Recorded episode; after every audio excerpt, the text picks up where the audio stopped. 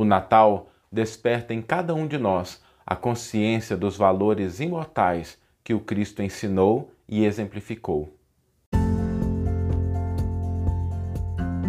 Você está ouvindo o podcast O Evangelho por Emmanuel, um podcast dedicado à interpretação e ao estudo da Boa Nova de Jesus através da contribuição do benfeitor Emmanuel. Hoje nós vamos refletir sobre um aspecto importante do Natal, que é despertar em nós a consciência de valores imortais. O Natal nos traz essa perspectiva. Se a gente observar o nosso comportamento na família, na sociedade, no ambiente de trabalho, durante o Natal, alguma coisa muda. Parece que alguma coisa se torna mais mais fraterna, mais amorosa, mais compreensiva. A gente passa a ver a vida de uma maneira diferente. Coisas que eram muito importantes, às vezes a gente percebe que continuam tendo importância, mas existem outras que também devem ser valorizadas. E essa mudança de perspectiva, essa mudança daquilo que importa, dos valores, é algo que o Natal desperta em nós a partir do exemplo do Cristo.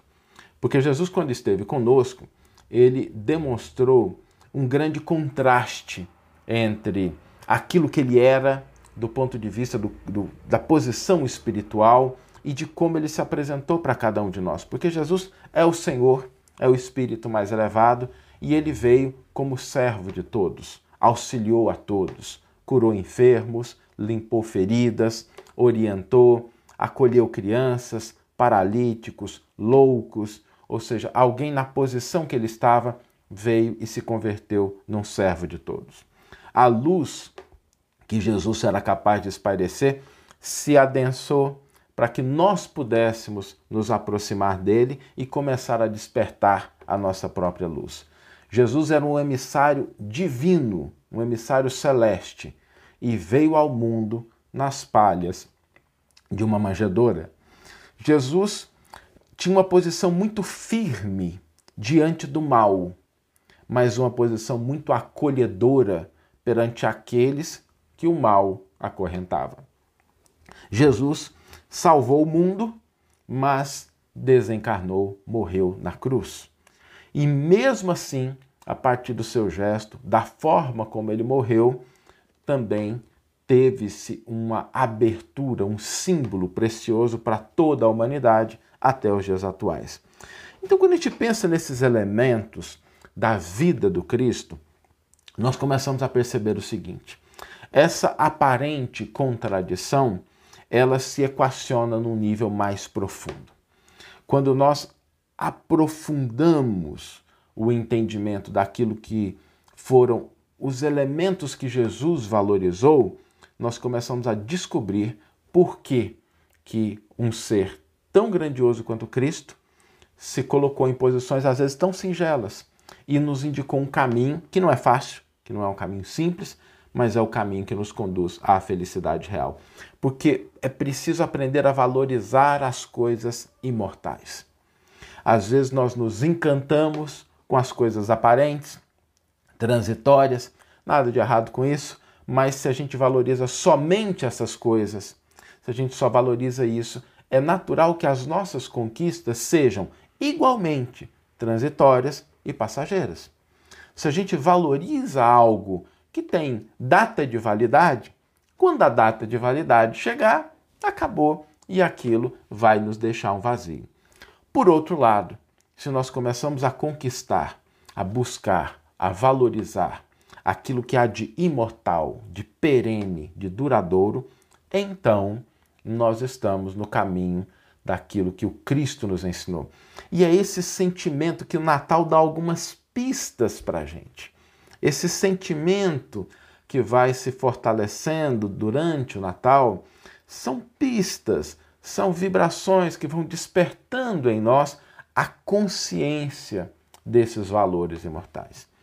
Então vamos pensar um pouquinho nisso. Obviamente que não seria possível a gente esgotar o assunto, mas tem alguns elementos que vale a pena a gente lembrar.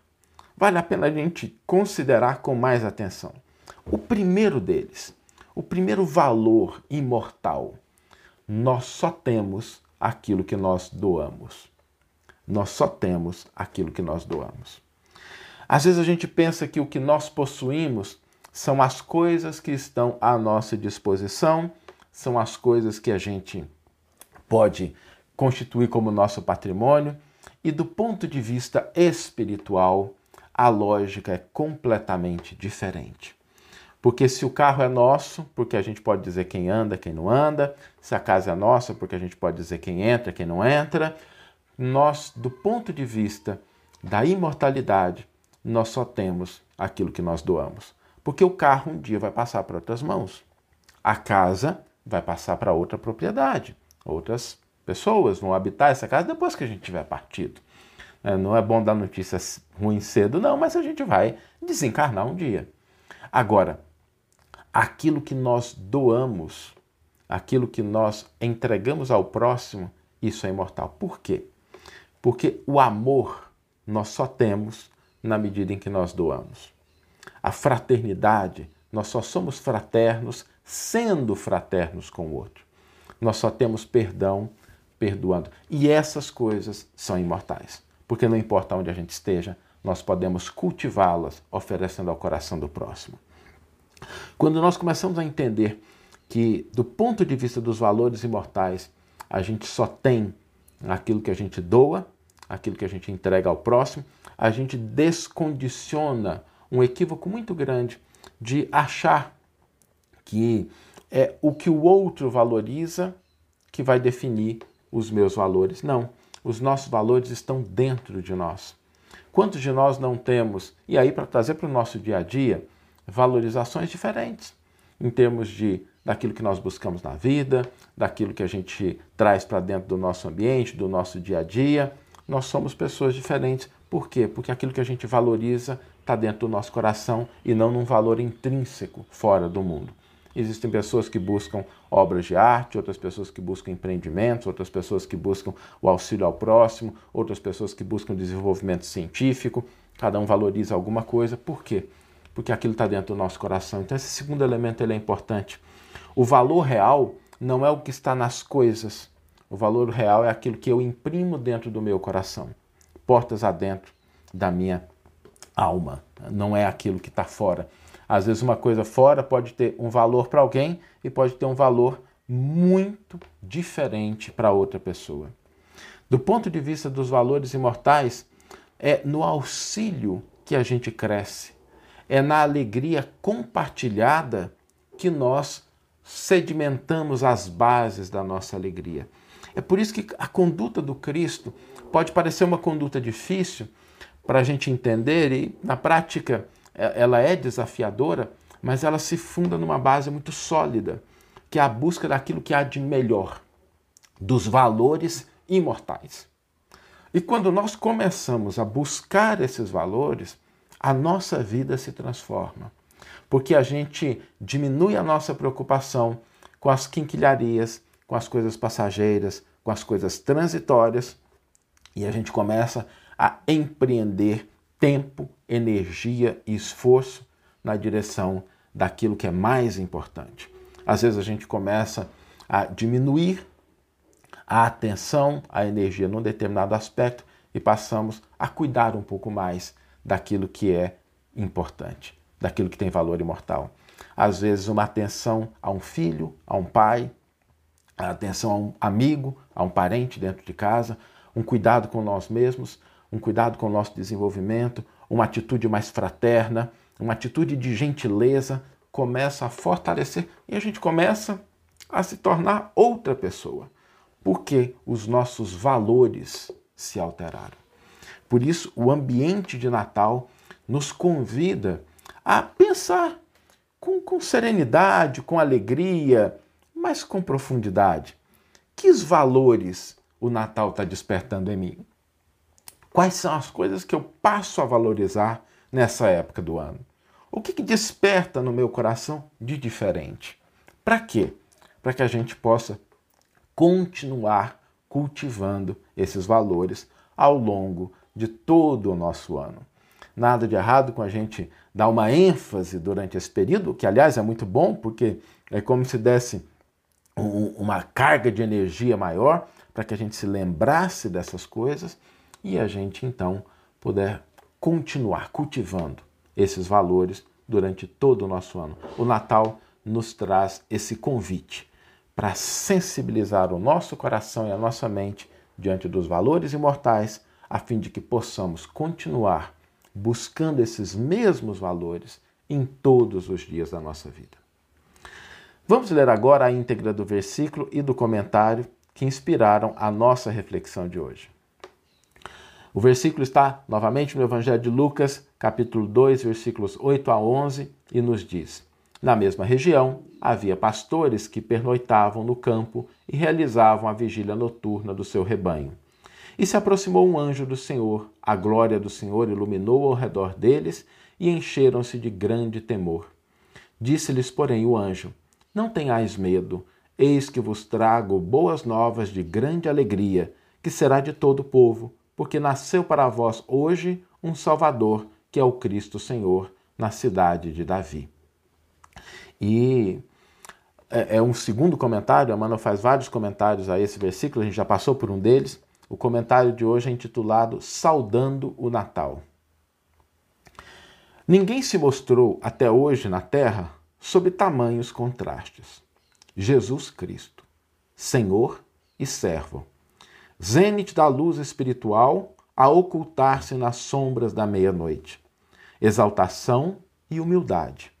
Emissário de Deus em socorro dos homens, não teme acolher-se ao reduto dos animais para desvincular-se de todos os preconceitos dos homens, a fim de abraçá-los e servi-los, sem distinção, por irmãos genuínos e, tanto quanto ele próprio, filhos de Deus. Desde então, astro consciente desce das estrelas para estancar o sofrimento de mansardas escuras e faz-se o viajor de rincões singelos, acendendo clarões inextinguíveis na marcha dos povos. Embaixador da misericórdia divina, sob o impacto da miséria humana, sol da vida dissipando as trevas da morte. Severidade de juiz à frente do mal, brandura materna ante aqueles que o mal encarcera por vítimas. Jesus Cristo, o Salvador que não salvou a si mesmo, a fim de realmente salvar. No quadro de todos os triunfadores do mundo, é ele o supremo vencedor, porque deu a si mesmo pelo bem de todos, amando e servindo até a morte e além da morte. Por isso mesmo, de Natal a Natal, Perante todas as lutas e conflitos da humanidade, repleta-se o mundo de esperança, ouvindo de novo o cântico inesquecível das milícias celestiais. Glória a Deus nas alturas, paz na terra, boa vontade para com os homens. Uma bela página de Emmanuel nos convidando a perceber no Natal esse contraste que existe entre a grandiosidade do Cristo a maneira como ele se apresenta e nos convidando a ter esses valores, esses princípios que o Cristo nos trouxe. E o desafio para hoje, terminamos sempre a nossa reflexão com uma proposta de colocar em prática aquilo que o Evangelho nos traz, que o comentário de Emmanuel nos inspira.